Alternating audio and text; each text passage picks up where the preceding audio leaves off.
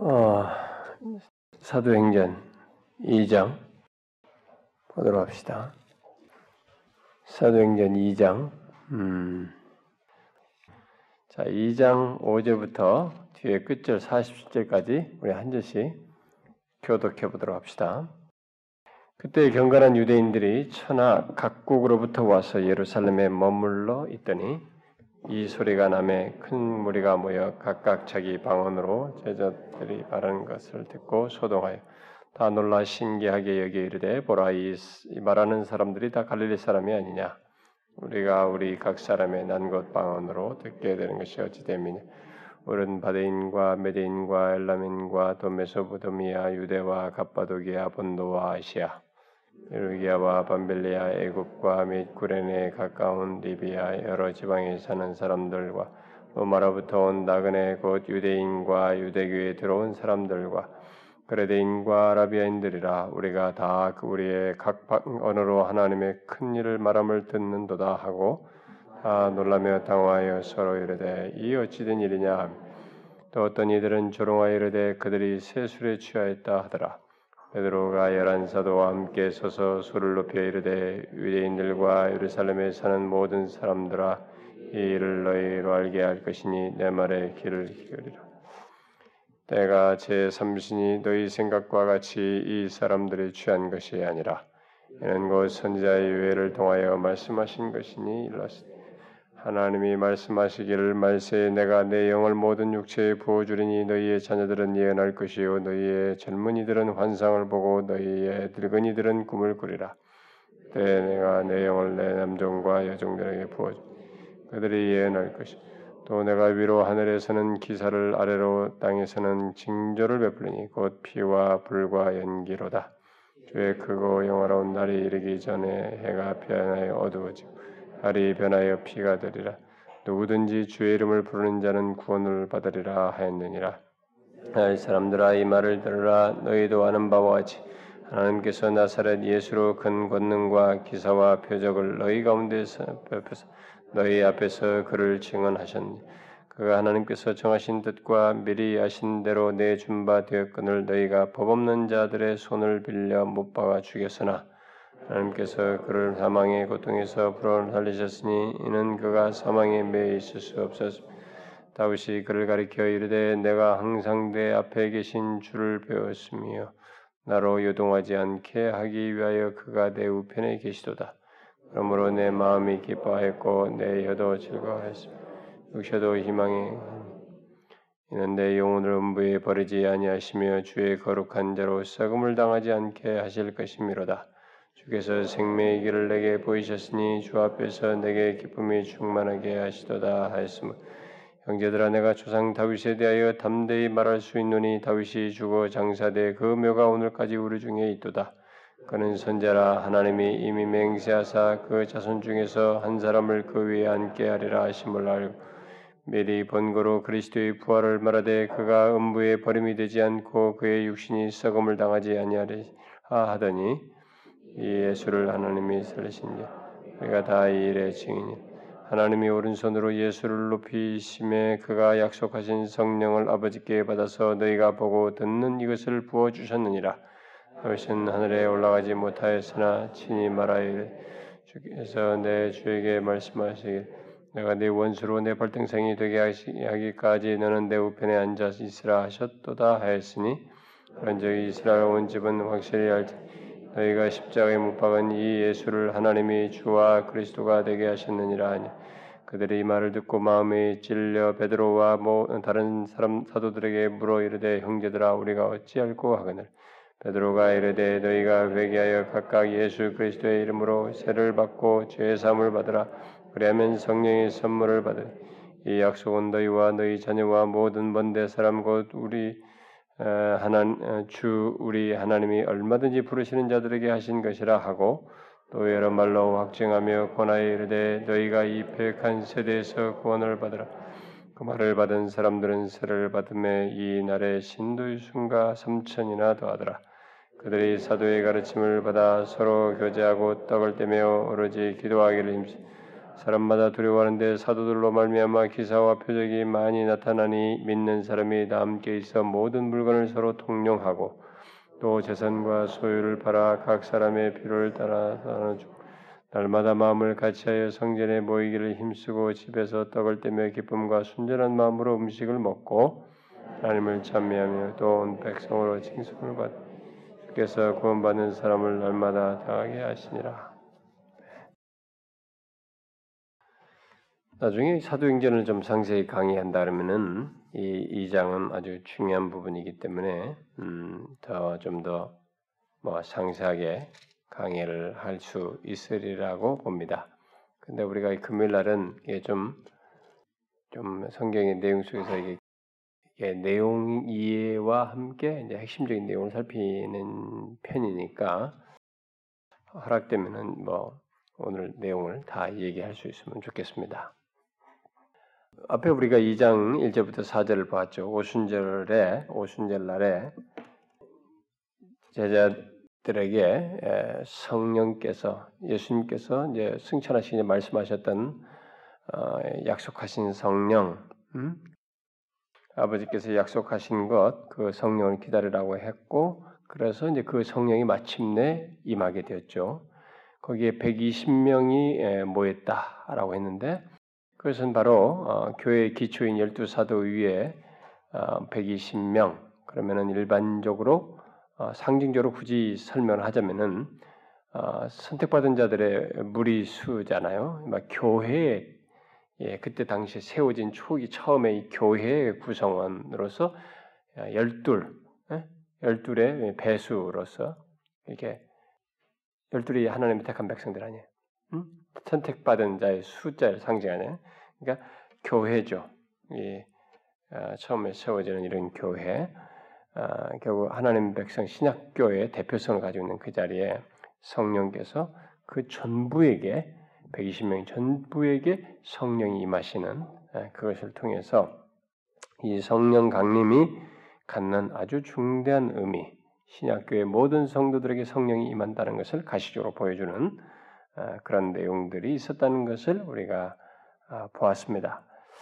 자, 그런데 이제 그때에 어떤 막 현상이 일어났잖아요. 성막 급하고 하늘로부터 급하고 강한 바람 같은 소리가 있어서 온 집안이 가득하고 마치 불의 혀처럼 갈라지는 것들이 그들에게 보여서 각 사람이 하나씩 임하고 그리고 다 성령의 충만함을 받아가지고 성령이 말하게 하심을 따라서 다른 언어로 막 말하기를 시작하는 이런 현상이 그들 가운데 있었습니다.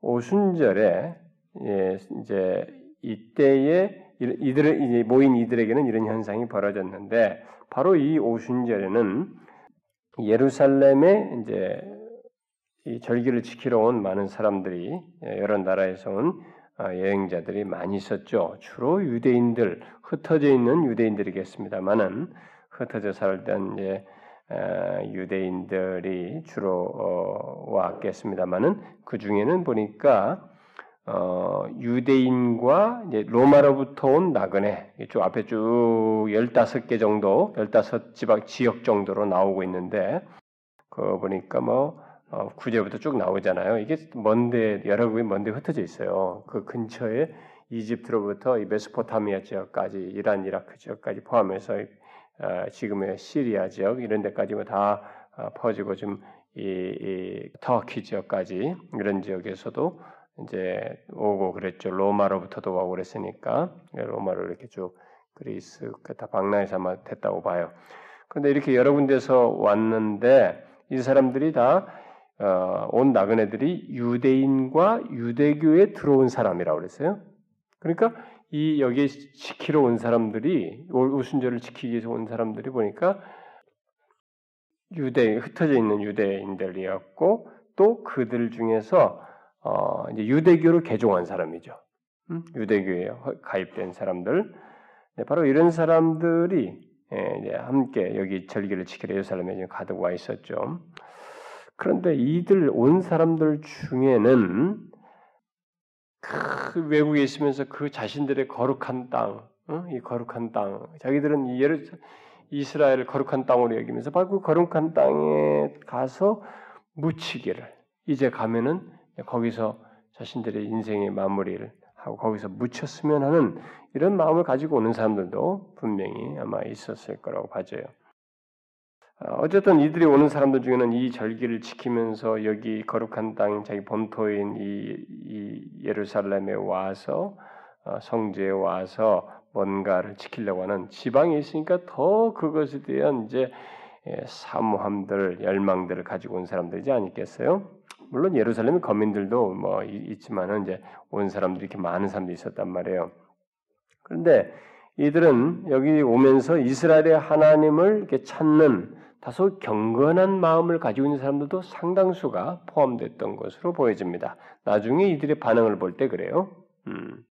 그런데 그들 중에 이제 많은 사람들이 제자들에게 성령이 강림할 때에 그들이 모여 있던 그 집 근처에 이 사람들 중에 상당수, 어떤 이 온 사람들 중에 어떤 사람들이 거기 근처에 있었던 것 같습니다. 그래서 그들은 성령이 강림한 이 제자들을 보게 되고 어쩌면은 여기 급하고 강한 바람 소리가 어디서 막 가득 이 집을 채웠으니까 이런 여기 그 근처에서 바로 옆에서 아마 그런 소리까지도 감지했는지는 모르겠습니다.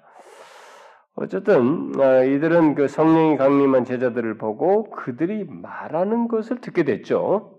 말하기 각각 다른 말 언어들로 말하기 시작했는데 그때에 이 온 사람들이 이제 그 소리를 들었어요. 음, 무슨 소리가 나는 걸 들었습니다. 근데 그들이 들었을 때 그들은 자기들의 각각의 이 모국어로 듣게 된 것이죠. 음? 이 5절에 보면 경건한 유대인들이 천하 각국으로부터 와서 그랬으니까 그들 중에는 각국으로부터 이제 온 것입니다. 근데 여기 천하 각국이라고 할 때 이 각국은요 사도행전을 기록한 사람이 누가 아니겠어요? 누가복음을 쓴 사람으로서 사도행전을 기록했는데 이 누, 가가 이 그 누가복음 그 끝장에서 어 거기서 모든 족속이라고 말한 그 이 족속이 해당하는 똑같은 동일어예요. 각국이. 그러니까 천하 각국, 그러니까 천하 족속이에요. 모든 족속에 해당하는 그 말이죠. 거기. 그러니까 여기서 온 이 최선 15개 지역이지만 이들은 결국 세상 전체, 세계 각국, 천하 각국이니까 전체의 대표성을 가지고 있는 그런 식으로 뽑아서 얘기했지만 바로 이제 전부가 다 온 것으로 이제 시사를 하고 있는 거죠. 그래서 계속 이 누가가 이제 전달하고자 하는 것은 뭐냐면은 120명의 문도에게 전체에게 성령이 임했다. 그 교회 전체의 성령이 임한 것이다. 뭐 이런 것을 그러면서 오순절 성령 강림이 바로 그런 중대한 의미가 있다. 그리고 이 오순절 성령 강림의 사건 때 여기 때온 천하에게서 왔는데 이 각 사람들이 각 각각의 방언들을 가지고 있는데 그들이 각각의 방언으로 모국어로 들었다. 그래서 결국 이 방언 성령 강림을 해서 방언이라는 것이 결국 전 세계로의 어떤 큰 전환, 전 세계로 복음이 전파되는 전 세계의 각각의 언어로 복음이 전파되어서 이 교회가 앞으로 세계를 향한다고 하는 것에 대한 오순절 강림이 바로 그런 의미가 있다는 것을 계속 시사하는 거예요. 누가는 그런 표현을 써가면서 이제 얘기를 하는 것이죠. 그래서 유대인들이 천하 각국으로부터 와서 예루살렘에 머물러 있다가 이제 아마 이 근처에 있었던 사람들에게 이 소리가 남에 이 뭐 이 성령이 이마에서 나타나는 뭐 여러 가지 소리인데 특별히 방언 소리겠죠. 그래서 큰 무리가 모여서 각각 자기 방언으로 제단이 말한 것을 듣고 이제 소동을 한 것입니다. 음? 자신들의 소동을 한 거죠.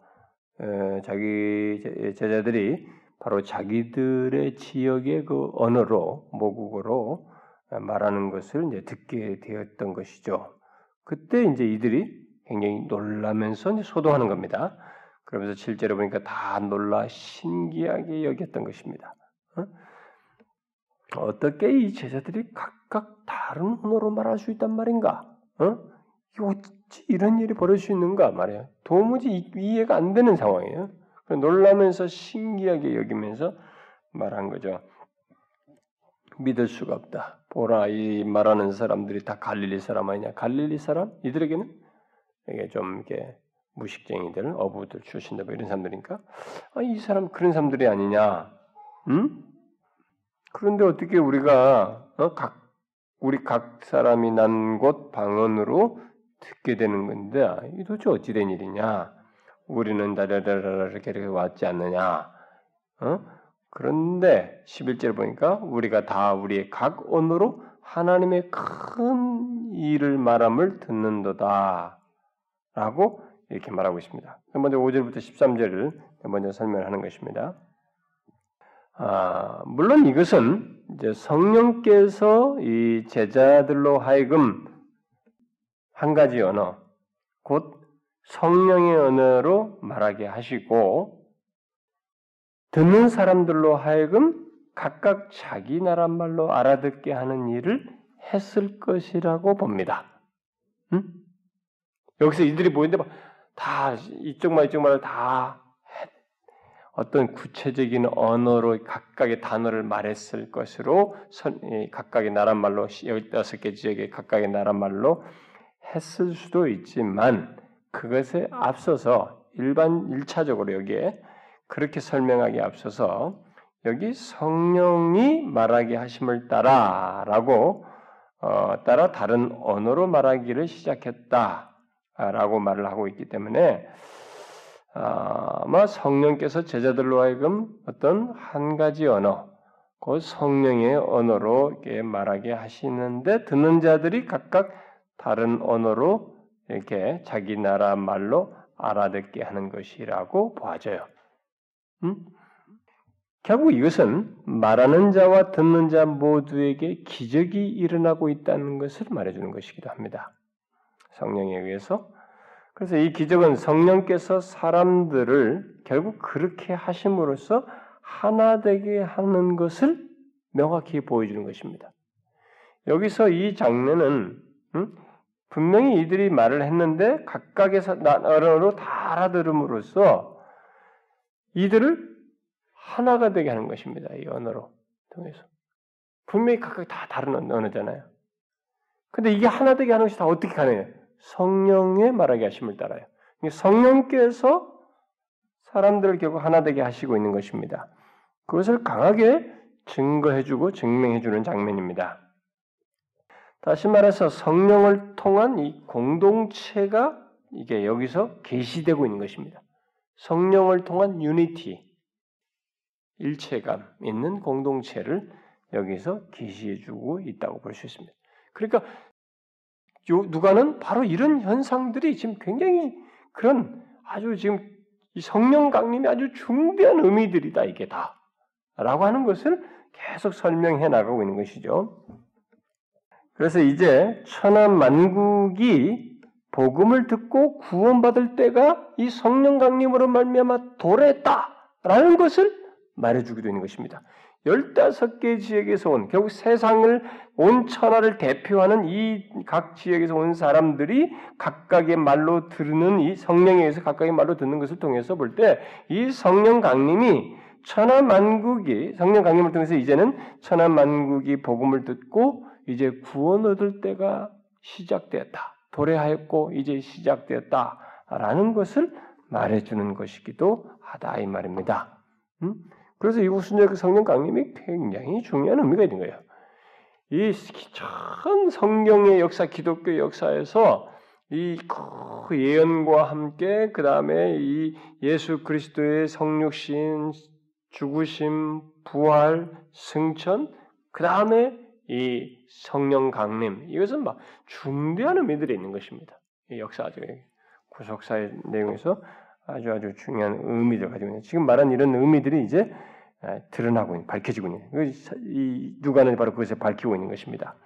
그런데 각기 이 자기 나라 말로 듣게 된 사람들의 이제 반응은 여기서 보니까 어, 뒤에 11절부터 13절을 보니까 모두가 다 한결같이 긍정적인 반응을 하는 것은 아니죠. 두 개의 반응으로 나타나 있습니다. 하나는 뭐예요? 음? 우리 각원으로 하나님의 큰 일을 말함을 듣는도다. 라고 하면서 다 놀라고 당황하며 서로 어찌 된 일이냐? 여기서 특히 하나님의 큰 일을 말함을 듣는다고 말함으로써 이것을 하나님의 큰 일로 여기는 사람들이 있었습니다. 어? 긍정적으로 생각한 거죠. 그래도 그러나 13절에 보니까 어떤 이들은 조롱을 하면서 말한 거예요. 조롱하여서 그들이 세술에 취하였다. 아, 이게 대낮부처 무슨 어떤 세술에 취했구만. 이렇게 한 것이죠.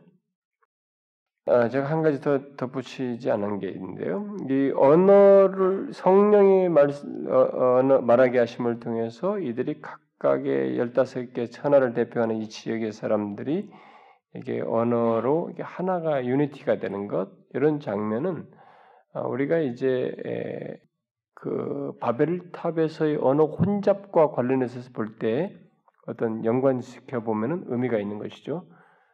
아, 인간이 처음에 한 언어로 있다가 한 언어를 가지고 있음으로써 하나님을 대항하는 데 소수로 삼아 쓰게 되죠. 그래서 바벨탑을 쌓는단 말이에요. 하나님을 어, 불신앙하는 행동으로서 그랬을 때 하나님께서 언어를 흩어버립니다.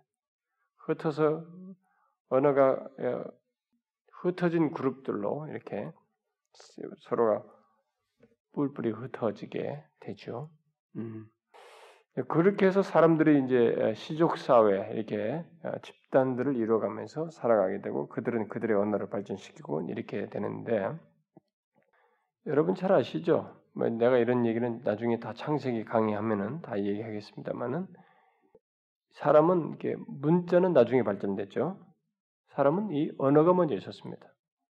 문자는 아주 늦게 봐요. 여러분 뭐 인간들이 뭐 상형 문자다 무슨 문자다 막 이게 우리 터판 같은 거 보잖아요. 막 새는 이렇게 새 모양새를 그려가면서 언어로 표시하잖아요. 이런 것들은 다 후대에 나오는 것입니다. 인간은 그런 것이 문명의 이런 그 활자를 가지고 있지 않아도 얼마든지 커뮤니케이션 하면서 하나님을 섬기면서 자신의 생활하고 먹고 마시고 다 사는데 문제가 없었어요. 근데 이 언어를 가지고 하나님 앞에 하나님 불신하니까 이 언어를 흩음으로써 이렇게 언어들이 나뉘게 되죠. 그래서 여러분 우리가 이제 뭐 언어도 이렇게 추적해서 올라가 보면 무슨 언어 무슨 언어 게 있잖아요. 우랄랄타이어계다 뭐다 라틴계다 뭐 이렇게 언어도 이렇게 촉보가 맞춰져 가잖아요. 그게 있는 것입니다. 이 음성 소리만 더 달리 할 뿐이지 서로 이게 그 어, 영어 라틴계도 보면은 비슷한 단어인데도 발음만 달리 하는데 다 보면 비슷한 언어들이 다 가지고 있죠. 음. 그렇게 돼서 이제 흩어지게 되는. 근데 다 이제는 각각의 이, 이 언어를 가지 언어를 다른 언어로서 가지고 있고 활자를 가지고 있는데 이들이 지금 이렇게 일시적인 통일을 여기서 맛보는 거죠. 바벨탑 사건에서 일어났던 흩어짐에 반전이 일어나는 것입니다. 결국 뭐예요 이게? 이게 성령으로 말미암아 있게 되는 것입니다. 이것이 이제 새로운 공동체의 태동을 얘기하는 것이죠. 음? 다시 이제는 하나님을 인정하고 하나님을 뜻을 따르면서 있는 공동체, 성령에 의한 하나의 공동체. 옛날에는 처음에 흩어질 때는 하나님을 부정하고 하나님을 불신함으로써 이게 깨졌는데 다시 하나님을 인정하는 그런 믿는 사람들이 성령에 의해서 이렇게 묶인다고 하는 것. 이런 통일성을 시사하는 장면이 여기서 일시적으로나마 이제 드러나게 되죠. 이것은 하나의 예표적이겠죠.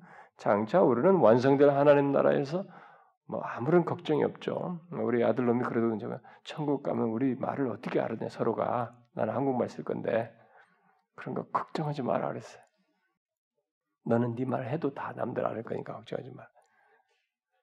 성령이 말하게 하심을 따라서 게 되는 거죠.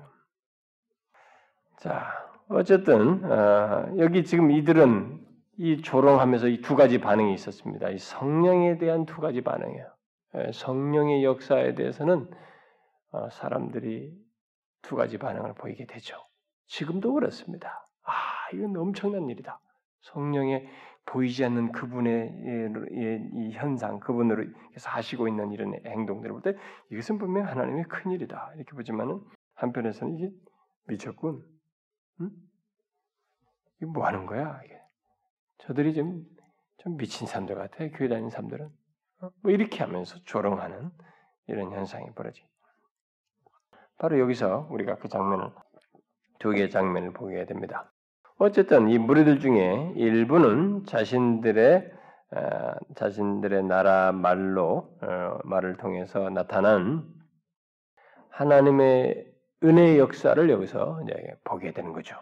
왜냐하면은 구약의 성, 구약 성경은 율법과 선지서와 같은 이런 율, 성, 구약의 성경은 히브리어로 되어 있단 말이에요. 그럼 자신들은 그 히브리어를 히브리어를 거룩한 언어처럼 여기고 있는 유대인들란 말이에요. 각국에서 흩어져서 왔는데 그러면 자신들에게 히브리어로 이런 기적이 나타나는 것이 아니라 지금 자신들에게 친숙한 언어로 어? 자신들에게 나라 말의 모국어로 이 한 이런 기, 알아듣는 이런 일이 있기 때문에 이게 뭐냐예요. 자기들에게 그 하나님의 은혜를 놀라운 은혜를 직접 자신들의 이런 모국어로 들음으로써 이제 확인하고 경험하게 되는 장면입니다. 아, 그래서 하나님의 은혜의 어떤 단면을 이것을 통해서 이제 알게 되는 것이죠. 그러나 반대로 불신앙적인 사람들은 어, 성령 강림으로 인한 역사를 제대로 이해하지 못하고 오히려 더 의심하게 됩니다. 음? 그래서 여기 뭐 세술에 취했다. 음? 인간이 성령의 역사에 대해서 어, 본능적으로 보인 첫 본능적으로 보인 반응이 이겁니다. 이게 세술에 취했구만. 그러니까 성령의 역사를 인간이 본 인간이 본능적으로 보이는 반응은 불신앙적인 가운데서 본능적으로 보이는 반응은 이것은 약간 돌았구만, 취했구만 이것이에요. 그 성령의 역사를 그렇게 이해를 못하는 것입니다. 믿음이 없는 사람은 성령의 역사를 그런 식으로 밖에 이해가 안 되는 것입니다. 돌고 뭔가 좀 이렇게 이상한 것으로 여기는. 그게 인간의 첫 반응이었습니다. 음, 그것에 대해서.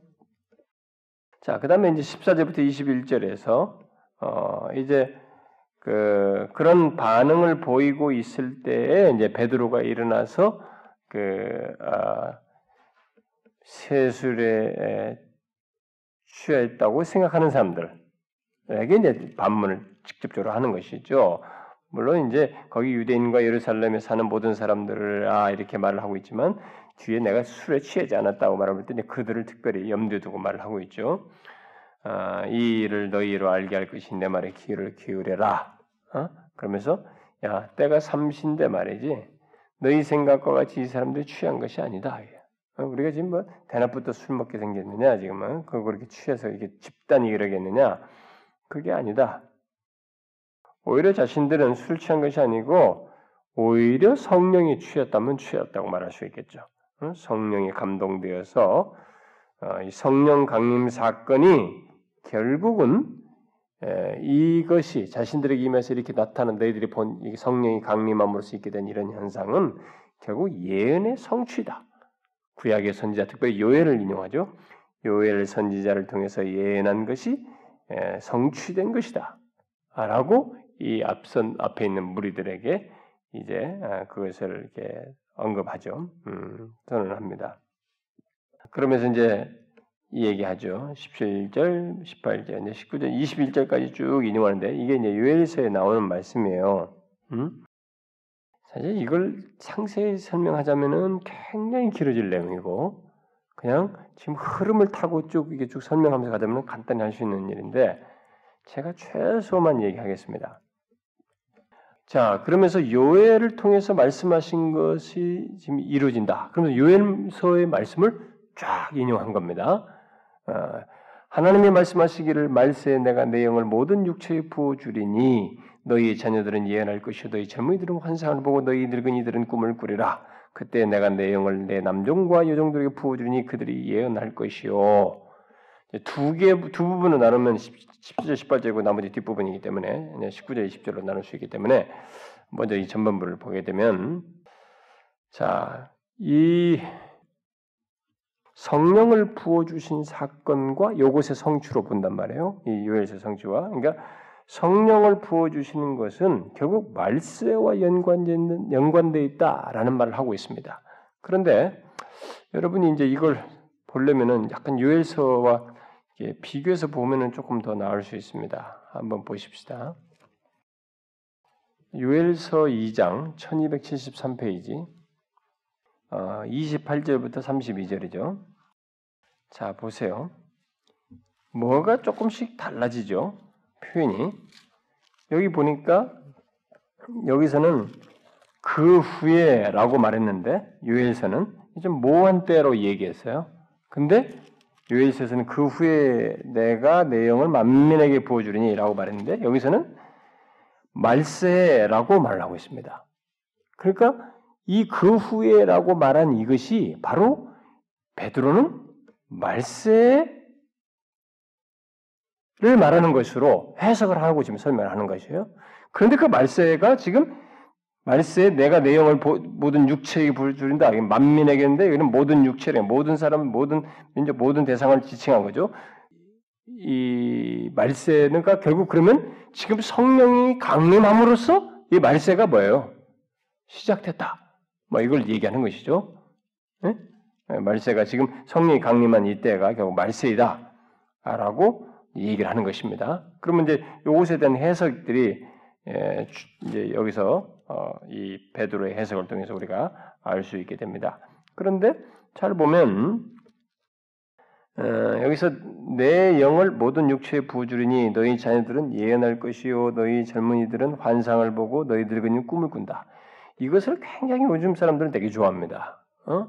계속 그래가지고 요즘 막 젊은이들 막 복음성을 부르고 막 예언할 것이요는 막 예언하는 거예요. 그래서 요즘 뭐 예언 운동하는 사람들은 지금 다 예언 받아야 된다. 왜냐면 이게 말세 우리에게 주겠다고 한 것이다라고 이렇게 말을 하는데 이 말세는 성령이 강림하고 나서부터 성령이 계속 모든 사람들에게 어떤 사람들에게 임하는 거 있죠? 이것을 다 망라하는 것입니다.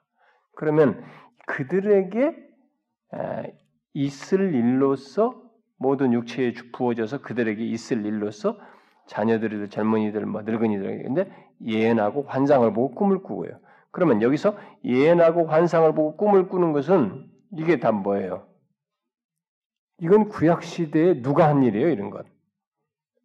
선지자들이 한 것이에요.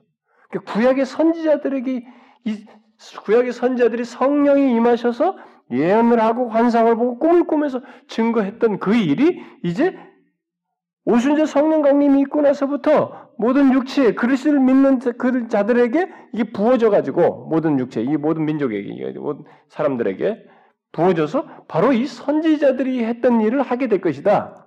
그 얘기를 하는 거예요 지금. 응? 그런데 그게 아니고 이게 지금 막 무슨 뭐 예언을 하는 거 있잖아요. 어? 무슨 뭐 예언하는 사람, 뭐 예언하는 이걸로 이 구절을 해석을 하는 사람들이 너무 많아요. 예언 운동하는 사람들이. 그게 아니고 구약에서 선지자들이 했던 그 일을 하게 될 거라는 거예요. 그러면 구약의 선지자들이 하는 일이 뭐였어요? 응? 구약의 선지자들이 하는 게 뭐예요? 응? 하나님의 말씀을 뜻을 전파하고 하나님의 일하실 것들 이런 것들 얘기잖아요. 근데 이 성령이 부어져서 궁극적으로 이제 여기 나중에 이 성령이 부어주니까 여기 120명의 사람들이 각 각각 이런 성령이 부어져 가지고 아, 뭐 방언을 하면서 하나님의 놀라운 그런 어떤 그 그런 것을 선포하고 또 사도들이 예, 성령이 임함으로써 지금 여기 사도행전 2장과 같은 것을 막 선포하잖아요. 뭡니까? 사도들이 뭘 선포해요? 이 이후로부터 성령이 강림한 이들이 계속 선포하는 게 뭡니까? 예수 그리스도의 구속 안에서의 구원이에요. 하나님께서 예수 그리스도 안에서 이루신 이런 뜻을 가지시고 계획 성취하시고 구원하시며 그리스도를 믿는 자 예수 그리스도 안에서 우리를 구원하신다고 하는 그 사실을 담대히 선포하는 그 일을 했습니다. 그게 바로 선지자들이 하는 일이에요, 여러분. 선지자들이 하는 것이 바로 하나님의 뜻을 하나님의 행하심을 담대히 선포하는 거 아니었습니까? 사도들이 그렇게 하잖아요, 지금. 지금 이제 그 예언이 성취됐다. 어? 이 지금 너희들이 본 것은 세술에 취한 게 아니고 바로 이런 선자들이 예언한 것이 성취되고 있는 것이다. 모든 사람들에게. 음? 그래서 여기 이제 그 다음에 이제 뒤에서 어 19절부터 또 20절의 내용을 보게 되면 어, 또 내가 위로 하늘에는 기사를 음? 위로 하늘에서는 기사를 아래로 땅에서는 징조를 베풀리니 곧 피와 불과 연기로다. 주의 크고 영화로우신 나, 영화로운 날이 이르기 전에 해가 변하여 어두워지고 달이 변하여 피가 되리라. 어, 이게 뭡니까? 여기 보니까 뭐가 좀 달라요 앞부분하고 여기 이 요엘서를 보니까 음? 요엘서 보니까 내가 이적을 하늘과 땅에 베풀리니 곧 피와 불과 연기 기둥이다 이렇게 말했는데 하늘과 땅을 하나 묶어 가지고 그냥 피와 불과 연기 기둥이다 이렇게 말했는데 베드로는 여기서 구분을 하고 있죠. 내가 이 예언이 예언서 요엘의 예언이 이렇게 말한 것으로 이렇게 적용 해석해 가지고 둘로 구분하죠. 내가 위로 하늘에서 기사를 하늘에서 기사를 땅에서는 징조를 또 다른 말로 하면 표적을 베풀리니 곧 피와 불과 연기로다. 이게 뭐냐? 여기서 이제 우리가 해석이 나뉩니다. 왜냐하면 19절부터 20절 여기서 특별히 땅과 하늘에 생기는 기사와 징조 그리고 뒤에 20절에 보니까 어, 주의 크고 어, 놀라우신 날이 이르기 전에 해가 변하고 어두워지고 달이 변하여 피가 된다. 자연 징조에서 뭐 해와 달이 이게 어두워지고 이런 일이 변한다. 그러니까 이게 종말론적인 마지막 주님이 재림하시기 전에 일어날 사건으로 이렇게 생각을 하는 어, 해석을 하는 그룹들이 예, 있어요. 근데 그렇게 하게 되면 뭐가 하나 문제되냐면은 베드로가 지금 앞에 아, 예언할 것이요 꿈을 꾸리라 뭐 이렇게 환상을 보고 이게 다 미래 시제인데 거기는 미래 시제인데 현재 완, 어, 성취됐다고 말하고 여기서도 다 미, 이게 베풀리니 뭐 이게 다 이게 또 미래 시제예요. 그럼 여기 미래 시제는 또참 미래로 이렇게 미룬다는 어, 말이 되기 때문에 여기서 좀 혼란 이 야기 됩니다. 여기서 이 시차에 대해서는 어떤 어 뭐 그 어떤 정도 차이를 달리 말하는 것이 있을 수 있지만 1차적으로 베드로가 이것을 얘기했을 때는 이 요엘서의 전체 내용이 지금 이 성령 강림과 함께 성취가 되고 있다. 이것의 원자라는 것은 뭐 뜻할지라도 일단 이것이 여기서 성취됐다라는 것을 말하고 있기 때문에 이 19절과 20절 내용도 결국 현재적인 내용을 내포하고 있다고 말할 수 있어요. 현재적인 내용. 그럼 뭡니까 이게 도대체? 예? 오순절 성령 강림과 관련해서 이 19절, 20절이 도대체 어떻게 성취됐다는 얘기예요? 응? 이게 우리가 혼란을 야기시키는 얘기인데 이게 뭡니까 이거? 응?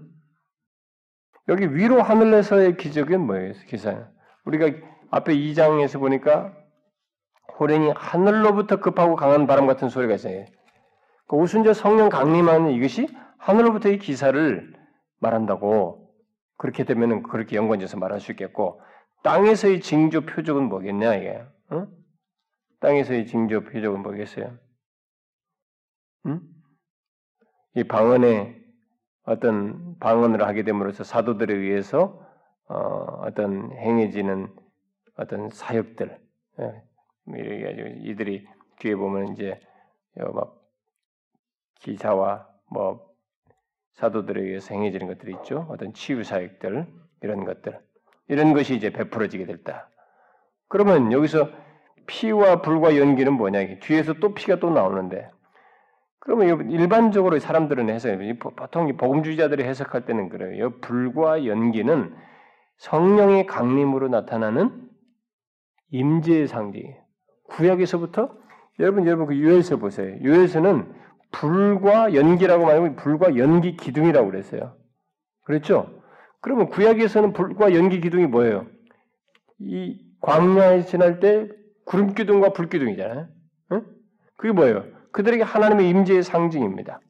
그러면 이게 결국 그, 그 렇게 해석하는 그 보편적인 해석을 따르자면 불과 연기 기둥 이것이 징조로 베풀 것인데 그게 다 뭐냐? 불과 연기라. 이게 뭐예요?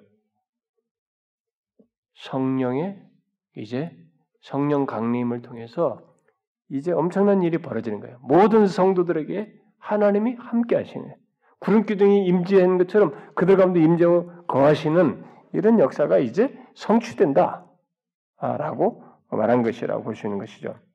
그럼 피, 피는 뭐냐? 여기 20절 하반절에 보니까 어, 그런 뭐 하기 전에 해가 변하여 그러니까 주의 크고 영화로우신 날이 이르기 전에 있, 있는 날 속에 피가 나와요. 그러니까 해가 변하여 어둠이 되고 달이 변하여 피가 된다. 그 피는 뭐냐 이게? 어? 피는 뭘까요, 여러분?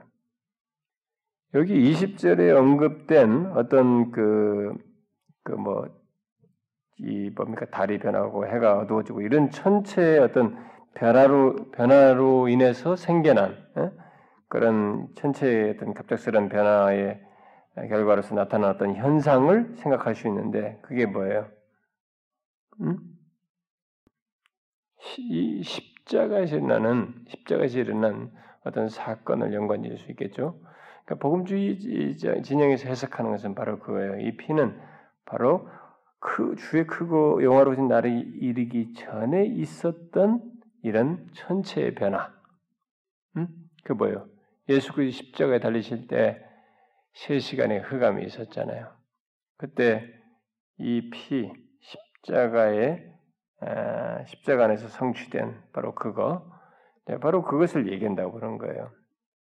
자, 이것이 다 오순절 성령 강림과 연관지어서 나오는 것입니다. 그러면은 주의 크고 영화로운 날은 뭐냐 이게? 주의 크고 영화로운 날. 여기 여기서는 뭘로 나왔어요? 유엘서에서는 음? 여호와의 크고 두려운 날이라고 그랬어요. 음? 여호와의 크고 두려운 날. 근데 단어가 다 바뀌었죠? 음? 뭐가 바뀌었어요? 그럼 뭐예요? 여호와의 크고 두려운 날인데 여기는 뭐예요? 주의 크고 영화로운 날로 바꿨어요. 그럼 뭡니까? 요엘서가 바라볼 때 요엘서가 바라볼 때는 장차 이런 일이 여호와의 크고 두려운 날에 이르는 것으로 보았어요. 그 심판의 성격으로서 보았습니다.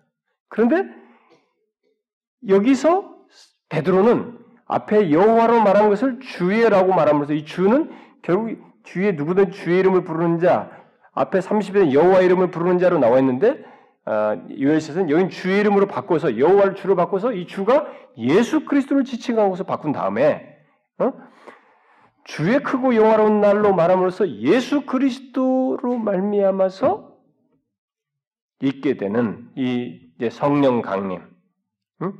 이 성령 강림 속에서 있게 되는 이 날, 요걸 얘기하는 것이죠. 이게 뭐예요? 그러면 이것을 구원 개념으로 본 것입니다. 요엘서는 요엘 선제는 심판의 개념으로 봤어요. 그 심판으로 맞물려서 보았습니다. 근데 이 베드로는 이제 이게 성취되어서 예수 그리스도 안에서 구원의 성취, 그래서 크고 영화로운 날로서 이게 임하는 것. 그래서 예수 그리스도로 말미암아서 성령 강림은 이제 구원이 온 땅에 이제 모든 족속들에게 전파되어지는 바로 그런 날이 임하는 것입니다. 그것이 있기 전에 바로 예수 그리스도 안에서 이런 일이 성취될 것이다. 이렇게 말한 것입니다. 그래서 이제 누구든지 주의 이름을 부르는 자는 구원을 받는다. 예수 그리스도의 이름을 부르는 자는 구원을 얻는다. 이게 지금 너희들이 무슨 세술에 취했다고 하는데 아니다. 이게 바로 요엘 선자가 말한 것이 이렇게 성취된 것이다. 이렇게 언급을 한 것입니다. 아, 그래서 어, 여기 오순절 날에 성령의 성령을 부어 주신 것은 예, 말세와 연관되고 그 말세는 어, 예수 그리스도와 함께 하나님 나라가 임하는 것, 특별히 성령 강림과 연관지어서 설명을 하고 있습니다. 베드로는 지금 그래서 이 성령의 사역은 하늘과 땅을 새롭게 하는 것으로 결국 시사를 하고 있습니다. 그리고 이 새롭게 하심은 오순절 날에 시작된다. 이 이제 이 요엘서 예언을 통해서 그것이 이제 성취됐다고 하면서 이런 새롭게 하심이 오순절 날에 시작됐다. 아, 이렇게 해석을 하고 있어요. 그러므로 하나님의 새롭고도 영원한 이 언약의 시대가 이제 이 오순절 성령 강림으로 말미암아 이렇게 사람들에게 성령이 임하시는 것을 통해서 다고 하는 이것을 통해서 하나님의 새롭고도 영원한 언약 시대가 오순절 날에 시작되었다라고 하는 것을 베드로가 이 예언의 성취로 설명하면서 선언하고 있는 것입니다. 그래서 굉장히 중요한 전환이에요. 예수 그리스도의 십자가의 죽으심과 부활 그리고 승천 이 성령 강림 그가 하늘로부터 올리셔서 보내신다고 하는 성령의 강림은 이런 아주 이정표적인 중대한 의미를 가지고 있는 것입니다. 그래서 요엘이 성령 강림에 대한 그 예언 안에 예언에 이어서 세상의 말세를 예언한 이유도 바로 이런 맥락인 것입니다. 그러니까 말세를 이 그 예언 그 성령 강림에 대한 예언과 연관지인 것 앞에 17절 18절과 이 말세적인 내용들로 언급하고 있는 19절 20절을 바로 연관지인 것도 말세적인 성격으로 연관지인 것도 바로 그런 의미인 것입니다. 그래서 여기 17절과 20절의 예언 그리고 19절부터 20절의 예언에 어떤 어 뭐 시대적인 차이는 사람들에게서 막 거론되지만 그건 뭐 여기서 그것보다 중요한 것은 오순절날 성령 강림 음, 예, 성령 강림으로 말미암아서 하나님의 새롭고도 어, 영원한 언약 시대가 시작되었다는 사실입니다. 그 가운데서 이제 이 말세의 현상으로서 성령께서 온 세상에 임하는 것, 요것을 말하고 있습니다. 그래서 지금 우리에게 성령이 온 세상에 많은 각 지역에 있는 복음이 전파되는 성령이 임하는 이것은 말세 현상을 말해주는 것입니다.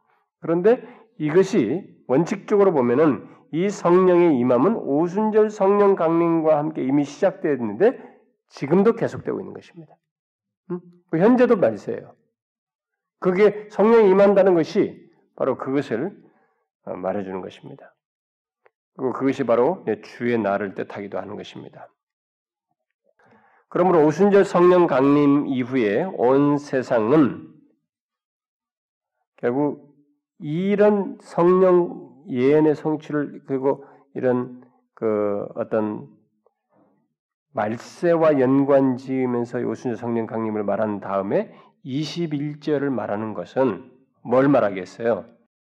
요엘서에서는 그것에 대한 그 감도가 여호와 이름을 부르는 자는 막 부르는데 이것이 감도가 심판에 대한 두려움을 생각하고 야, 야 주의 이름 부르고 빨리 구원해야 된다 이런 정도의 동기를 줬는지 모르지만 거기서도 그런 뉘앙 그것이 있지만은 여기 오순절 성령 강림을 말세와 연관하면서 21절을 말했을 때는 뭐가 있겠어요?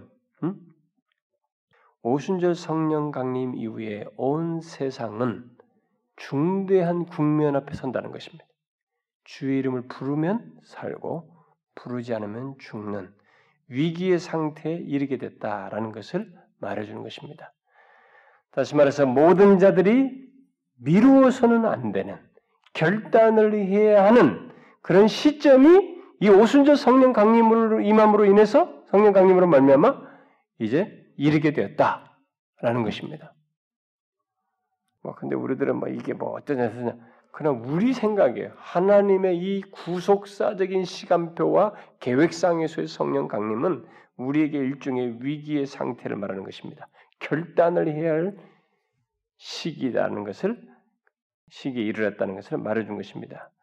바로 그런 맥락에서 21절이 예언되고 또 여기에 인용되고 있는 것입니다. 누구든지 주의 이름을 믿는 자, 음, 주의 이름 부르는 자는 구원을 얻는다.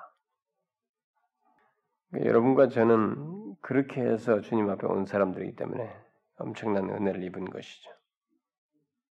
자, 이거 그래도 가야 되겠습니다. 뒤에 22절부터 23절, 예, 36절까지 내용에서 베드로는 이제 계속해서 성령이 그러면 어떻게 부어지게 되었는지, 그 어떻게 예수 그리스도께 성령을 부어 주셨는지를 그들에게 말하게 됩니다. 하나님께서는 예수 그리스도로 예수 그리스도를 큰 권능, 그죠? 21절에 이스라엘 사람들의 이 말을 들으라 너희도 아는 바와 같이 하나님께서 나사렛 예수로 큰 권능과 기사와 표적을 너희 가운데서 베푸사 너희 앞에서 그를 증언하셨다. 너희들이 어떻게 성령이 오셨냐면 바로 먼저 하나님께서 나사렛 예수를 통해서 이런 것들을 증언했다. 응? 그러니까 그분이 이미 어떤 분이신지를 하나님께서 증언을 했어요. 큰 권능과 기사와 표적을 그들 가운데 베품으로써 그렇게 했었어요. 그렇지만 그가 하나님께서 정하신 뜻과 미리 아신 바 아신 대로 내어준 바 되어서 예, 십자가에 내어준 거죠. 하나님 내 그러니까 하나님의 주권에 의해서 예수 그리스도께서 죽음의 길로 나갔던 것입니다. 그래서 너희가 법 없는 자들의 손을 빌려서 못 박아 죽였으나 하나님께서 그를 사망의 고통에서 풀어 살리셨으니 이는 그가 사망에 매여 있을 수 없었습니다. 자, 바로 이 과정 속에서 예수 그리스도께서 하나님의 뜻하신 가운데서 죽으시고 또 부활하심으로써 이제 이 결국 성령 승천하시고 그래서 이제 성령 강림을 잊게 됐다. 요 얘기를 하는 것입니다. 성령 강림 있게 된 것이. 그러니까 이 모든 내용은 이미 성경에 다 예언된 것이었죠. 그래서 이 다윗의 예언을 언급을 하는 것입니다. 이 다윗의 예언이 이제 시편 16편 8절부터 11절인데 특별히 거기서 주목할 내용이 이제 16편 10절이에요. 10절 말한 것이 27절이죠. 이는 내 영혼을 음부에 버리지 아니하시며 주의 거룩한 자로 썩음을 당하지 않게 하실 것이미로다. 다윗이 이렇게 얘기했다는 거예요. 어? 내 영혼을 음부에 버리지 아니하시고 주의 거룩한 자로 썩음을 당하지 않게 할 것이다. 그런데 이게 다윗이 말할 때 자기를 두고 얘기했겠느냐? 29절에 설명하는 겁니다. 조상 다윗에 대해서 담대히 말할 수 있느니 다윗이 죽어 장사돼도 그 묘가 우리 가운데 있다. 묘가 아직까지도 있는 자기들 가운데 있는데 그러면 거른 자로 썩음을 당치 않겠다면 다 무슨 얘기겠느냐 이거요. 이때 이 말을 했을 때는 이 사람이 30절에 말한 것처럼 자기 자손 중에서 한 사람을 그 위에 앉게 하실 거야. 그러니까 계속 자신의 이 다윗의 왕위를 계속 자기는 죽어도 계속 이으실 것이라는 차원에서 말을 했지만 그것은 선지자 나단도 다 말했어요. 나단이 선지자가 다 말했습니다. 그러면 그런 것은 다 알고 했단 말이에요. 그건 다른데 그런데도 이런 말을 했다는 것은 27일 같은 말을 했다는 주의 거룩한 대로 썩음을 당치 않게 하시자 말했다는 것은 뭘 말하겠느냐? 이것을 말한 것은 그는 선지자로서 말한 것이다. 이렇게 말한 거예요. 그 30절 그는 선지자라. 이런 것을 다 그게 말한 것은 자기 후손을 통해서 왕이 있는 거 그런 다 알고 사실 더 중요한 것은 미리 본 것이 있었다. 선자로서. 알고 미리 본다는 것은 선자들이 주, 주된 내용 아닙니까? 선자들의 사역이 하는 내용이 알고 미리 본다는 거 아니겠어요? 미리 보고 말했다. 무엇을? 자기를 두고 말한 게 아니고 그리스도의 부활을 말한 것이다. 그래서 그가 음부에 버림이 되지 않고 그의 육신이 썩음을 당하지 아니하리라고 하더라. 그런데 이 예수를 하나님이 살리셨다. 우리가 이 일에 대해서 증인이다. 야, 여러분 이거 엄청난 내용이에요. 응? 이들에게 있어서 다 죽음 문자와 같은 내용이에요, 이거. 그런데 베드로가 이 성령이 충만해 가지고 막 이 쏟아 놓는 거 보세요. 막 구약이 착착착착 맞아들인다. 어? 모든 내용이 막 요예서를 꺼내 가지고 성령 강림은 여기에 이 성취고 또 이것은 또 예수 그리스도께서 죽으실 때 이것을 이렇게 된 것은 부활하는 이것은 다 이, 이 음, 다윗의 통해서 예언한 것이 성취고 놀랍죠, 여러분. 정말로 놀랍습니다. 성령에게 강림하셔 성령이 임하셔서 이게 쏟아놓는 거예요. 어떻게 다 해낼 수 있어요? 그런데 요한복음에서 이미 예수님께서 그 얘기하실 때 요한복음 14장부터 16절 사이에 다락방 강화를 하실 때 유언적으로 하실 때 뭐라서 내가 다른 보혜사를 보내셔서 내가 생각나게 하고 말하게 할 것이다 다 할 것이죠. 이 성령 강림하셔가지고 그렇게 하신 거예요. 야, 이 놀라운 해석을 했어요. 그래서 이것은요 여러 가지로 설명할 수 있지만 에, 진짜 성령에 충만해야 돼. 성령에 사로잡혀야 하나님의 말씀은 이렇게 온전성을 갖습니다. 하나님의 진리 지식에 이 온전성을 가져요. 그러니까 성령에 충만하지 않고 성령이 이끌림 받지 않고 성령의 지도와 인도하심과 그의 생각나게 하시고 말하게 하심을 따르지 않으면 이 지식의 성, 성경에 대한 이해와 이 진리에 대한 이해가 이렇게 퍼즐처럼 이렇게 잘 안 맞춰져요. 요거 하나로도 은혜 받을 수 있고 저 하나로 은혜 받을 수 있습니다. 우리는 이요 마태복음만으로도 구원을 받을 수 있어요. 어? 왜냐면 우리나라의 초기 복음 전파할 때 마가복음, 마태복음만 번역해가지고 그걸로 예수 믿었단 말이에요. 초기에는. 그러니까 그걸로도 우리는 복음을 두고 예수 믿을 수 있습니다. 그런데 이렇게 더 이제 성령에 사로잡혀서 이런 그러니까 오늘 성령 지를 다 가지고 이런 가지고 있을 때 이런 것들이 이게 온전한 지식이 되는 데는 여러분 사람의 지식 공부 습득으로 안 돼요. 신학을 많이 했다고 되는 게 아닙니다. 그건 성령께서 하셔요. 이것은 저 같은 사람을 비롯해서 말씀을 가르치는 리더나 모든 사람들이 그래서 말씀을 가르치고 우리가 난 공부할 때 성령에 이끌려야 되고 성령께 의존해야 돼요. 어? 절대적으로 하나님의 말씀을 통한 역사에는 성령을 의존해야 됩니다. 여기 안 되면 지식이에요. 그냥 지식을 조각 지식을 열거하기 쉬워요. 뭐 그것으로도 유용할 수 있는데 충만하지가 않습니다. 풍성하지가 않아요.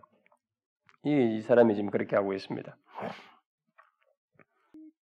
그래서 이 다윗의 에, 다윗이 예언자를 예언자가 자신이 예언자로 예언을 해서 이것이 다 성취됐다는 것을 말을 하면서 특별히 이제 승천과도 연관져서 얘기합니다. 뒤에 이제 110편을 또 이제 인용을 하는데 먼저 우리가 33절, 34절을 먼저 잠깐 설명할 필요가 있는데 여기서 이렇게 하면서 어, 살리셨다, 부활했다, 부활의 증인이다. 이들은 죽는 건 보았지만 부활은 못 봤어요. 그러니까 부활에 대해 설명할 필요가 있는데 증인으로서 자기들이 말할 필요가 있어서 이것을 설명합니다. 그런데 그것뿐만 아니라 33절에 뭐예요? 하나님이 오른손으로 예수를 높이심에 여기서 예수를 높이셨어요. 응? 그래서 이 승천하신 거죠. 응? 그래서 이제 승천에 대한 내용을 뒤로 연결지어서 합니다. 34절, 35절에 이제 다윗의 얘기가 다윗의 시편에서 승천에 대한 예언을 연결해서 얘기합니다. 그런데 하나님이 예수를 높이셔서 승천을 얘기하면서 얘기 말한 건 뭐냐면 승천하시고 그가 약속하신 성령을 아버지께 받아서 어? 아버지께 받아서 너희가 보고 듣는 이것을 부어 주셨다. 그래서 지금 성령 강림이 바로 예수 그리스도께서 죽으셨고 정하신 뜻을 따라서 미리 하신 따라서 죽으시고 부활하 예수 하나님께서 부활하시게 하셔서 승천하셔서 자신이 하나님의 보좌에 그러니까 다윗의 왕위를 천상적인 다윗의 후손으로 와서 다윗의 왕이 천상적인 왕위를 가진 천상의 통치자가 되시어서 천상의 통치자가 되신 것에 그 즉위하셔서 첫 번째 한 행동이 무엇이냐? 바로 약속하신 성령을 보내시는 것이었다. 이렇게 얘기하는 거예요. 그러니까 요 지금 이 사실 사도행전 2장은 굉장한 신학이 들어가 있어요. 막 신구약 전체를 관통하고 있는 아주 핵심적인 막 신학이 막 구속사의 신학이 중요한 것들이 다 엮여서 이 베드로의 입을 통해서 막 쏟아져 나오고 있는 것입니다.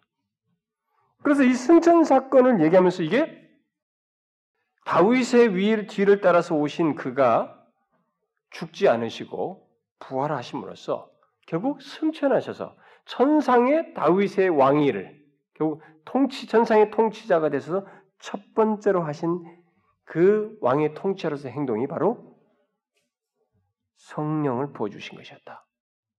이것이 너희가 받게 됐다. 하, 너희들이 보고 들은 것이다. 이렇게 말하는 것입니다. 음? 그러니까 이게 여러분과 저는 이것을 이런 성경의 놀라운 하나님의 행동, 하나님의 역사, 구속사의 비밀을 해석하고 있는 이 진리를 우리가 캐치를 해야 됩니다. 아, 그냥 뭐 성령이 있고 뭐지, 뭐지. 그렇지 않아요. 그러기, 그것을 제대로 알아야만이 구원의 반응이 일어날 수 있습니다. 응? 구원, 여기, 나중에 뒤에 보면 이들이 이런 걸 다 듣고 나서 반응이, 진짜 반응이 일어났어요. 응? 그러니까 어설픈 진리를 들으면 반응이 더뎌요. 확실히. 그런데 이 모든 사실이 다 성경을 통해서 그대로 다 성취되고 있는 것을 말을 했을 때, 아, 그분이 그분이구나, 지금. 우리가 죽인 그분이 그렇게 돼서 부활해서 이런 독자로 이렇게 일을 하셨구나. 이런 내용이 지금 계속 수긍에 따라가고 있는 거예요, 지금 듣는 자들이. 그래서 이제 성경을 인용하는 것입니다. 예? 그 이제 30, 4절 하반절부터 35절까지. 어, 그래서 주께서 내 주에게 말씀하시기를 음? 다윗을 통해서 예언한 거죠. 다윗은 하늘에 올라가지 못했어요. 어, 그렇지만은 미리 마치 하늘에 올라가서 하는 것 있을 일을 이렇게 예언했단 말이죠. 그게 뭐냐? 예수님이 승천을 두고 얘기한 것이었다. 어, 그래서 내가 내 원수로 내 발등상이 되게 하시기까지는 까지 너는 내 우편에 앉았으라. 뭐예요? 하나님 우편에 왕권을 가지신 거 아닙니까? 천상의 통치자가 되신 것입니다. 바로 그것을 말하는 거예요. 그러므로 이제 예수 그리스도는 어, 은혜의 왕국을 다스리는 통치자가 되신 것입니다. 그래서 이 36절에 말한 것입니다. 너희들이 그래서 알아야 된다. 이스라엘 온 집은 이것을 확실히 알아야 된다. 너희가 십자가에 못 박은 바로 그분이 그 예수가 하나님이 앞에서부터 쭉 얘기했잖아요. 22절부터 쭉 얘기했잖아요. 하나님께서 이렇게 계속 나사렛 예수를 증언하게 하시고 정하신 뜻대로 너희들에게 내어줬지만 부활하게 하시고 그게 다윗이 예언했고 이제는 올리셨단 말이에요. 또 올리는 것도 다윗이 예언했다. 바로 그래서 그가 이제 하나님이 그를 주와 그리스도가 되게 하셨다. 이렇게 말을 하고 있는 것입니다. 그러니까 예수 그리스도는 지금 이제 이 은혜의 왕국의 통치자이신 것입니다. 천상의 통치자예요. 다윗의 하늘 왕권을 지신 그분의 통치자로서 지금 계시다라는 것입니다. 그렇다면 뭐 해야 되겠어요? 이제 전달될 반응. 이런 말 했을 때 뭐예요? 그를 믿으면, 어? 그를 믿음으로써 예수 그리스도를 믿음으로 그의 은혜에 복종해야 한다.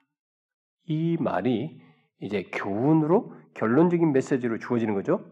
그렇지 않는다면 어떻게 되겠어요? 그들은 자신들의 죄에 대한 저주와 심판을 받아 마땅한 것이에요. 응? 그러나 예수 그리스도의 앞에서 누구든 주의 이름 부른 자는 구원 얻는 거예요. 은혜의 왕국의 통치자로 계시기 때문에 그 이름을 부른 자는 구원을 얻는다. 그 얘기를 한 것이 결국 한 셈이죠. 이것이 지금까지 말한 이 내용이 오순절 날에 베드로가 전파한 복음의 내용이었습니다. 이게 복음이에요. 이 복음에 이렇게 깊고도 풍성한 교리와 진리가 섞여 있, 담겨져 있습니다. 이 복음 증거는 하나님의 은혜의 사역을 선포하는 것이기도 하고 하나님께서 이 모든 것을 하셨다. 이 하나님의 놀라운 은혜의 사역에 의해서 이게 된 것이다. 라는 것을 말하면서 동시에 뭘 말하는 것입니까? 그런 그리스도를 거역한 이 모든 사람들, 음? 너희들, 그리고 모든 인간들, 우리들, 우리들은 어떤 자이냐? 우리들은 죄인이다. 너희들은 바로 그분을 그런 은혜 사역을 알지 못하고 그를 대적한 그를 죽인 죄인들이다. 이 두 가지를 선언한 것이.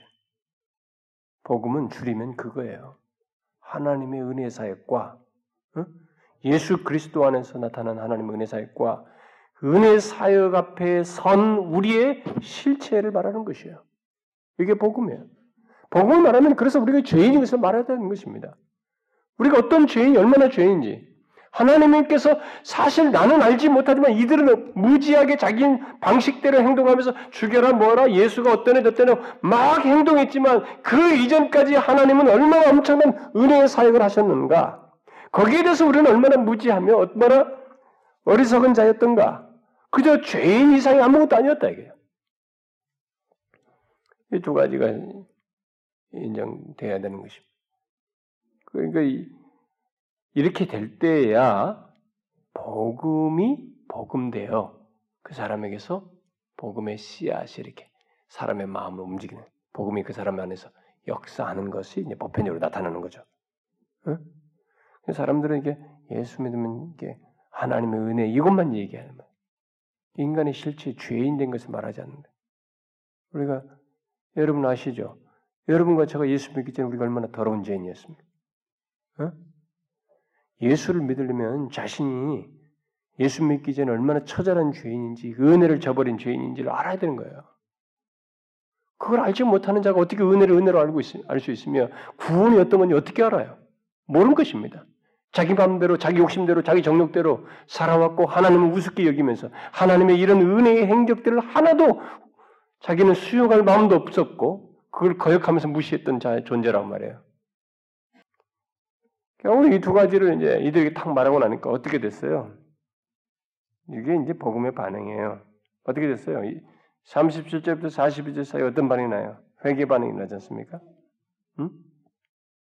베드로의 복음 복음 증거를 듣고 이들은 찔림을 받았습니다. 그들은 하나님의 사역과 함께 자신들이 아 악하다는 걸 알게 됐어요. 하나님의 이런 은혜 사역을 알면서 아, 이 엄청난 은혜 사역이었구나.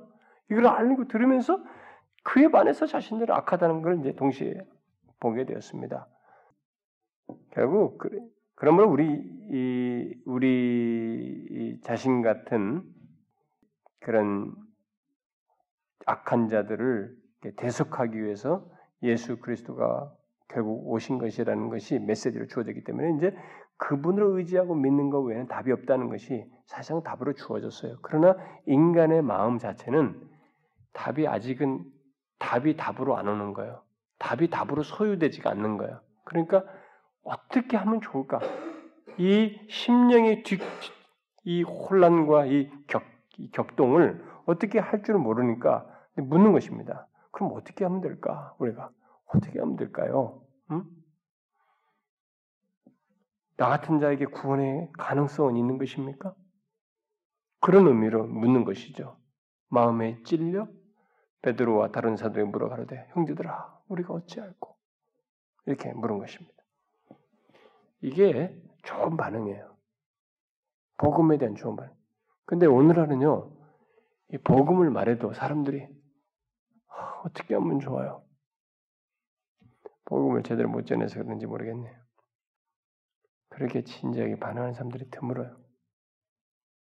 확실히 마음이 굳었고 병들고 이렇게 완악해져 있고 다른 것들로 마음이 지배돼 있어서 아마 그런지 모르겠어요. 이들은 자신 같은 자들은 구원의 가능성이 없는 건 아닌가라고 생각하면서 어찌할 거라고 물었습니다. 그에 대해서 베드로는 어떻게 말했어요? 회개하라고 촉구했습니다. 너희가 회개하여 회개해야 된다는 것입니다. 더 이상 자신을 보아서는 안 되고 너희들은 더 이상 자기 자신을 그동안 믿으며 살은 너희 자신을 믿어서는 안 되고 하나님께로 돌아와야 한다. 그분 안에서 너희들은 소망을 봐야 된다. 하나님의 은혜의 소망을 두고 죄 용서를 받아야 한다.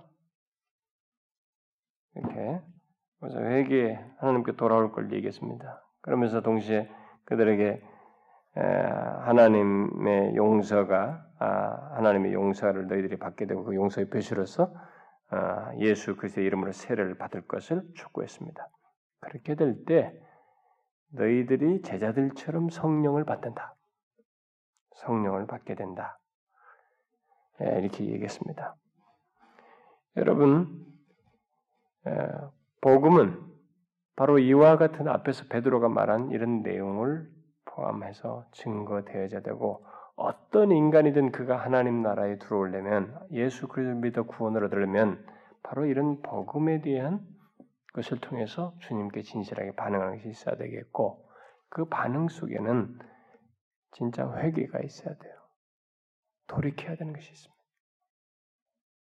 자기 자신을 그동안 믿고 믿어왔던 것에서 돌이켜서 하나님을 믿는 그분께로 돌아와서 그분 안에서만 은혜의 소망과 빛을 보는 이런 일이 있어야 되는 것입니다.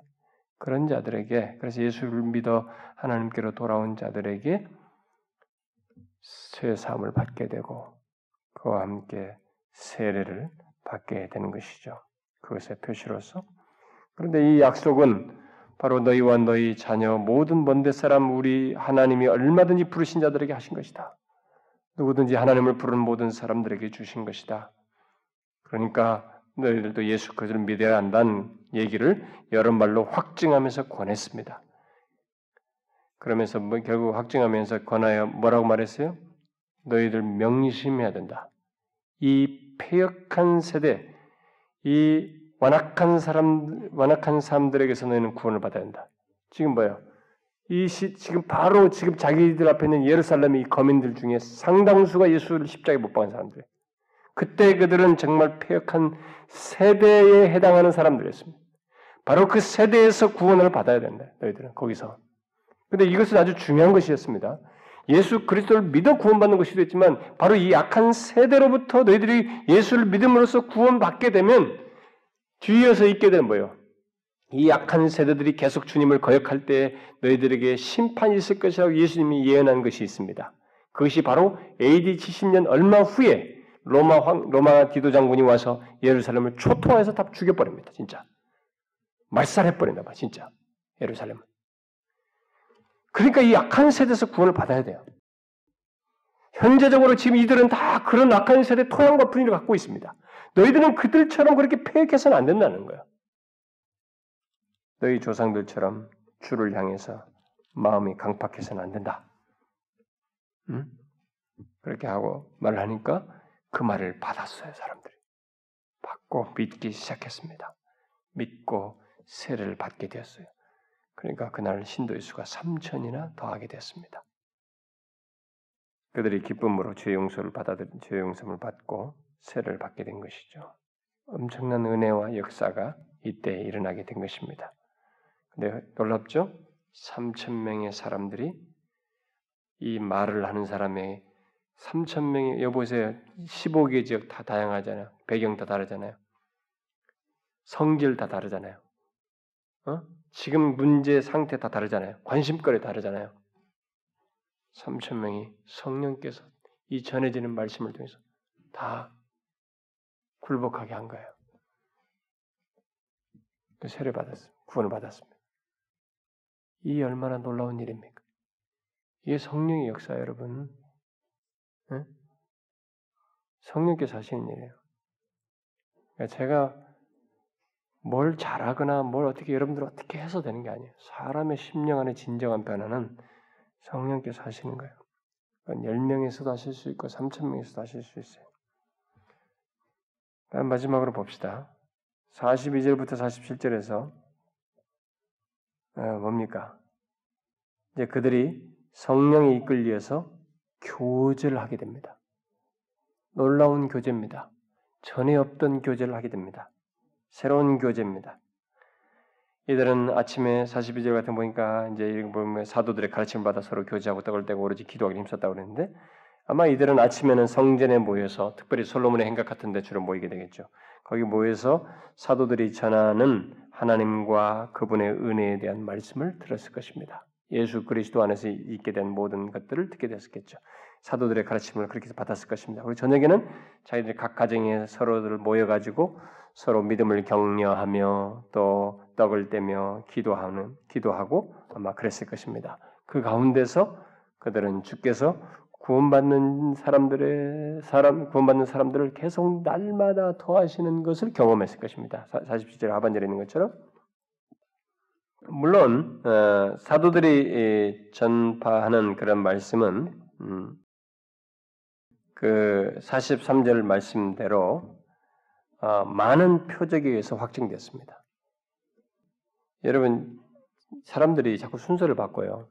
표적을 행하고 예수를 믿었다 이렇게 생각하고 싶은데 그렇지 않고 성경은 사도들의 가르침 받아들어 교작하고 이렇게 했는데 사람마다 두려면 사도들의 말만 기사와 표적이 많이 나타났다 이렇게 했는데 여기에 이것은 주로 사도들의 증거를 확증하는 것입니다.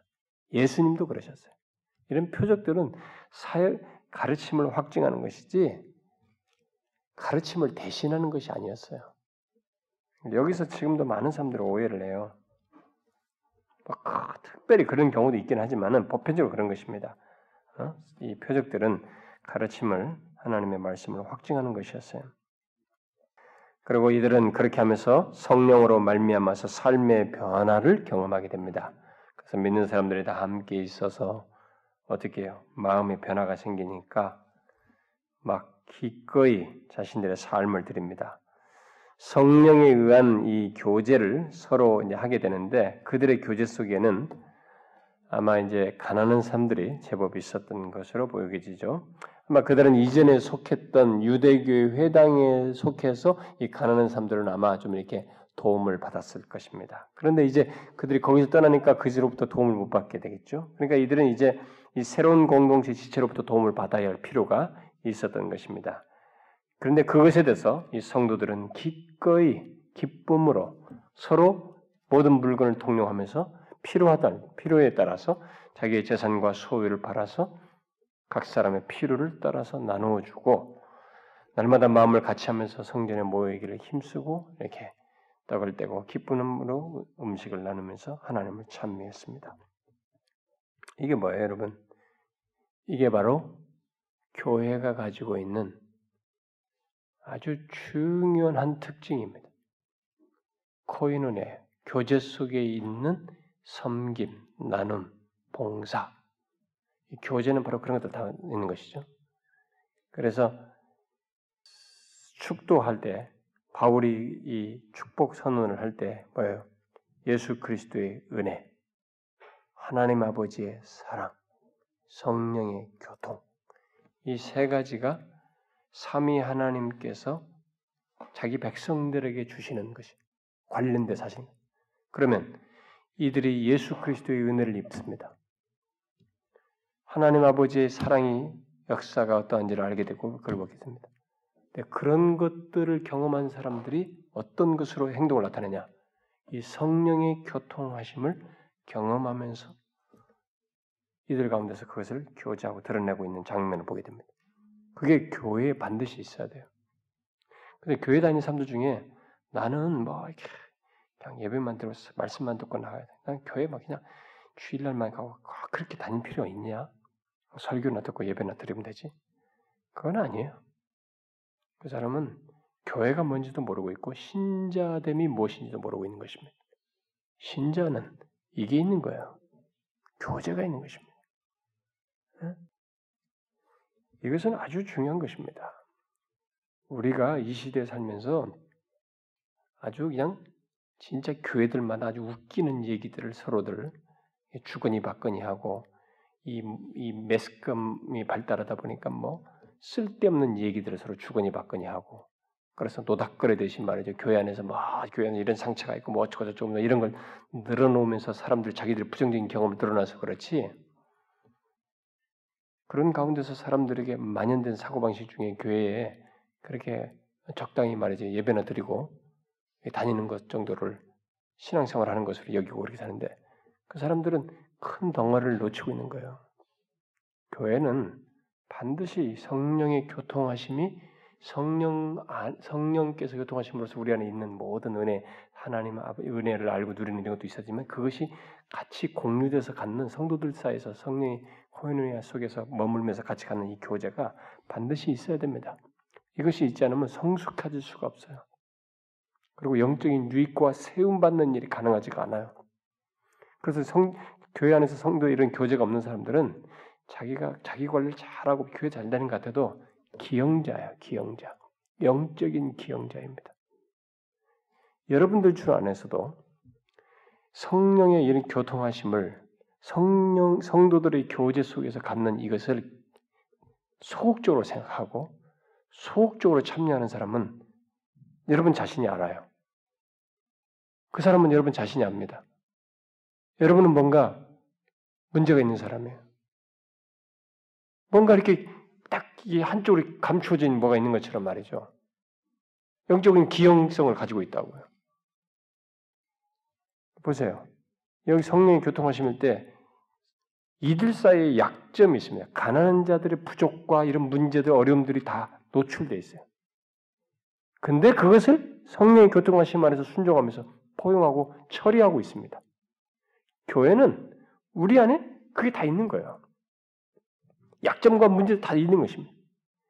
이걸 가지고 그 사람은 시비를 걸고 무슨 문제가 어떻고 저 사람 판단하고 어떻게 어떻게 이렇게 떠드는 사람이 성령의 통치를 안 받고 있어서 자기 본성대로 행해서 나쁜 잘못을 보면서 그렇지 그건 그 사람의 문제예요. 그건 어?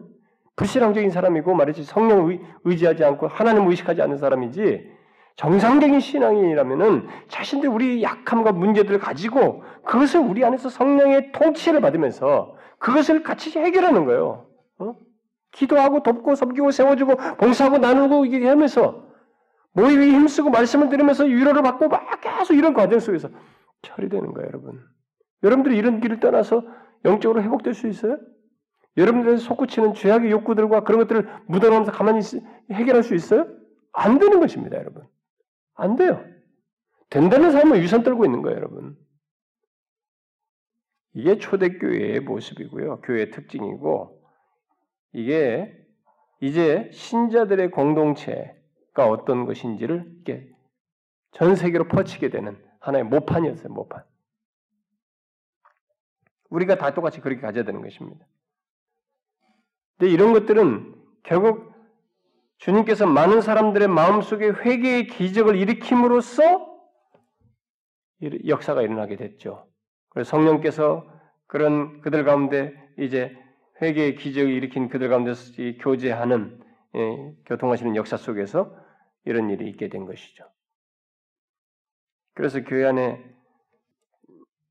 교제가 성령의 통치를 받고 그분의 굴복하면서 교제를 잘 못하는 사람은 여러 가지 원인을 추적해 볼 수 있는데 그 중요한 원인 중에 하나가 이 사람이 회개를 안 해서 그럴 수도 있어요. 회심치 않아서 그럴 수도 있는 것입니다. 잘 생각하셔야 돼요. 교제는 선택적인 게 아니에요, 여러분.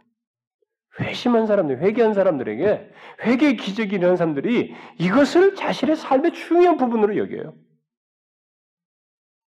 요즘 기독교의 성도들이 아주 그냥 어? 교회 안에서 있는 부정적인 얘기들, 뭐 자신들이 뭐 예수 교회 그렇게 다닐 필요 없어, 뭐 어쩌고 저쩌고 이런 거나 떠들어대는 어찌 감히 그럴 수 있는지 모르겠어요. 어? 하나님을 조금이라도 생각하는지 안 하는지 모르겠어요. 어? 자신의 그런 말을 다 듣고 계신다는 걸 알기나 하는지 모르겠어요. 도대체 누구의 통치를 받고 있는지 궁금하기도 하다고. 아니에요. 우리들 사이에 부족과 약함들을 우리 안에서 품고 해결해야 돼. 교회는 그 공동체야 돼. 이 초대교회 이것이 어떻게 여기서 이제 세워져서 시작됐는지 3천 명이 늘어나고 예루살렘 교회가 세워졌는데 이렇게 세워진 것이 어떻게 세워진지 우리가 잘 주목해야 됩니다. 어떻게 세워졌어요? 성령 강림하셔서 성령의 기적이 있었기 때문에 생겼습니다. 성령께서 친히 이 기적을 세상 끝날까지 하시게 됩니다. 그래서 우리나라에도 교회가 생긴 거예요. 교회가 생기는 것은 성령의 이 같은 역사, 기적이 행해지기 때문에 교회가 세워지는 것입니다. 성령에 의해서 세워지지 않으면 그것은 모양새는 혹시 갈지 모르지만 이런 특성이 없어요. 가질 수가 없어요. 예수 그리스도의 교회가 생기는 것이 바로 기적인데 그것은 성령의 기적입니다. 성령께서 하셨기 때문에 생기는 것이. 그런데 이제 우리가 여기 이 교회가 시작된 태동되게 된 이 내용 속에서 놓치지 말아야 할 또 한 가지 사실이 있는데 그건 뭐냐면 성령께서 이렇게 사람들을 안에서 역사하셔서 교회가 태동되게 교회가 시작되는 이런 기적을 이루시는 과정, 이루시는 과정 속에서 나타나는 방식이에요. 이런 어, 이런 기적을 어, 이루시고자 하는 방식이 뭐냐는 거. 어떤 방식으로 성령께서 이런 교회를 세우시는 일종의 기적을 나타내시는가, 행하시는가라는 거예요. 어떤 방식을 통했어요, 성령께서? 어떤 방식을 통해서 이 일을 하셨어요? 음? 교회가 이 태동됐어요. 이게, 이게 지금 성령에 의해서 된 거예요. 그래서 제가 성령의 기적에 의해 교회가 태동되는 것은 세워진 것은 성령의 기적이라고 말한 것입니다. 그런데 그런 기적이 어떤 방식으로 이루어져요? 이루어졌어요. 지금까지 전체 내용을 보게 되면 알 수 있잖아요. 아, 이건 마지막 질문이에요. 이거 대답을 확실히 듣고 끝내려고 합니다. 오늘 내용이 좀 길었지만은. 어떤 방식으로? 네?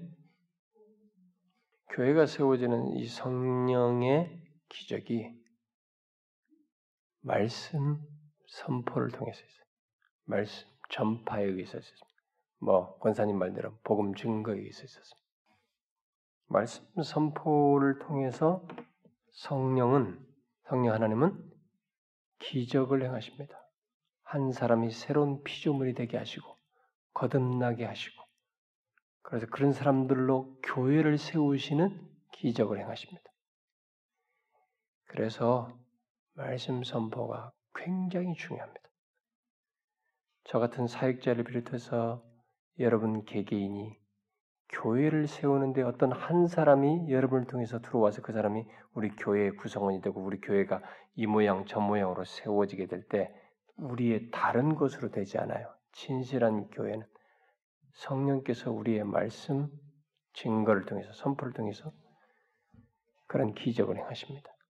그러니 우리의 말씀 선포가 굉장히 중요한데 그 말씀 선포는 정말로 여기서 사도 베드로가 보여준 것처럼 복음, 복음, 이 복음의 내용을 가지고 있어요. 주변을 변주 굴리면 안 되는 거예요. 어, 쓸데없는 얘기할 거 아니에요. 성령을 믿고 우리는 복음을 전해야 돼요. 여러분 아시겠죠? 네, 저, 저는 두말할 것 없어요. 어, 저 같은 사역자는 막 두말할 것이 없습니다.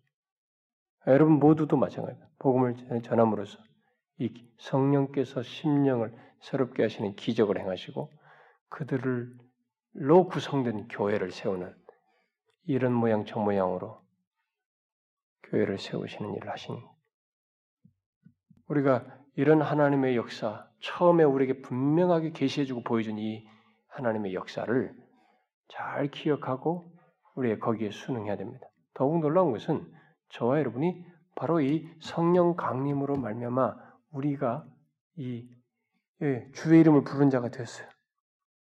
성령이 거하신 자가 되었습니다.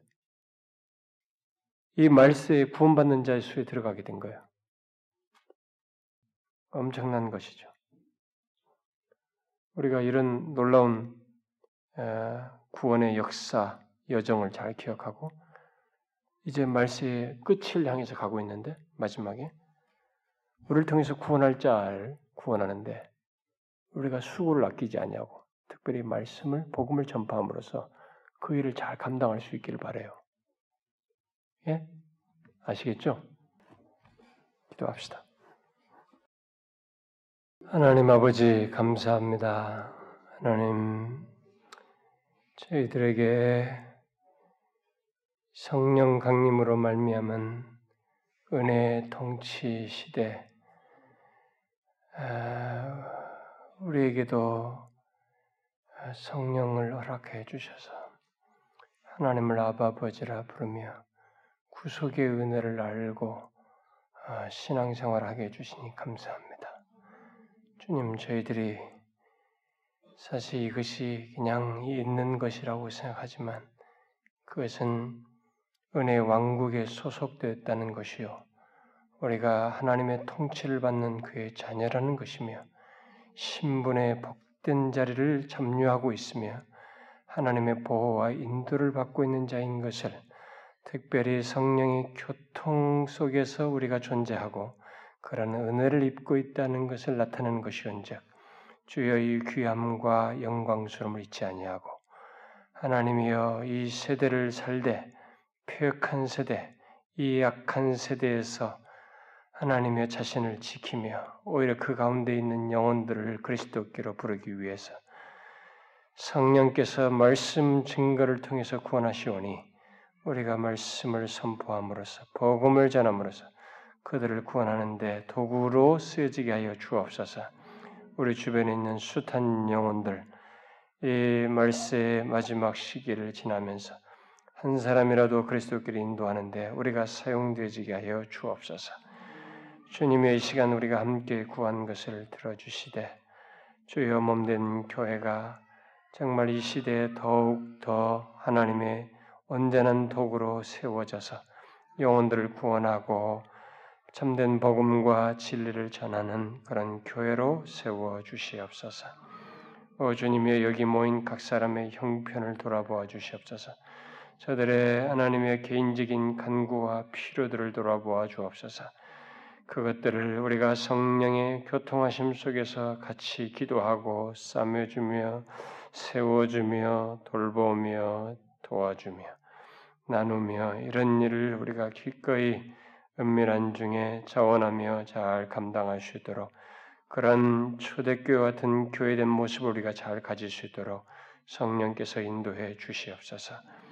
그래서 이 시간에도 각자의 필요를 간구하며 아랠 때 기도를 들으시고 적절하게 선하신 뜻을 따라 응답하여 주시옵소서.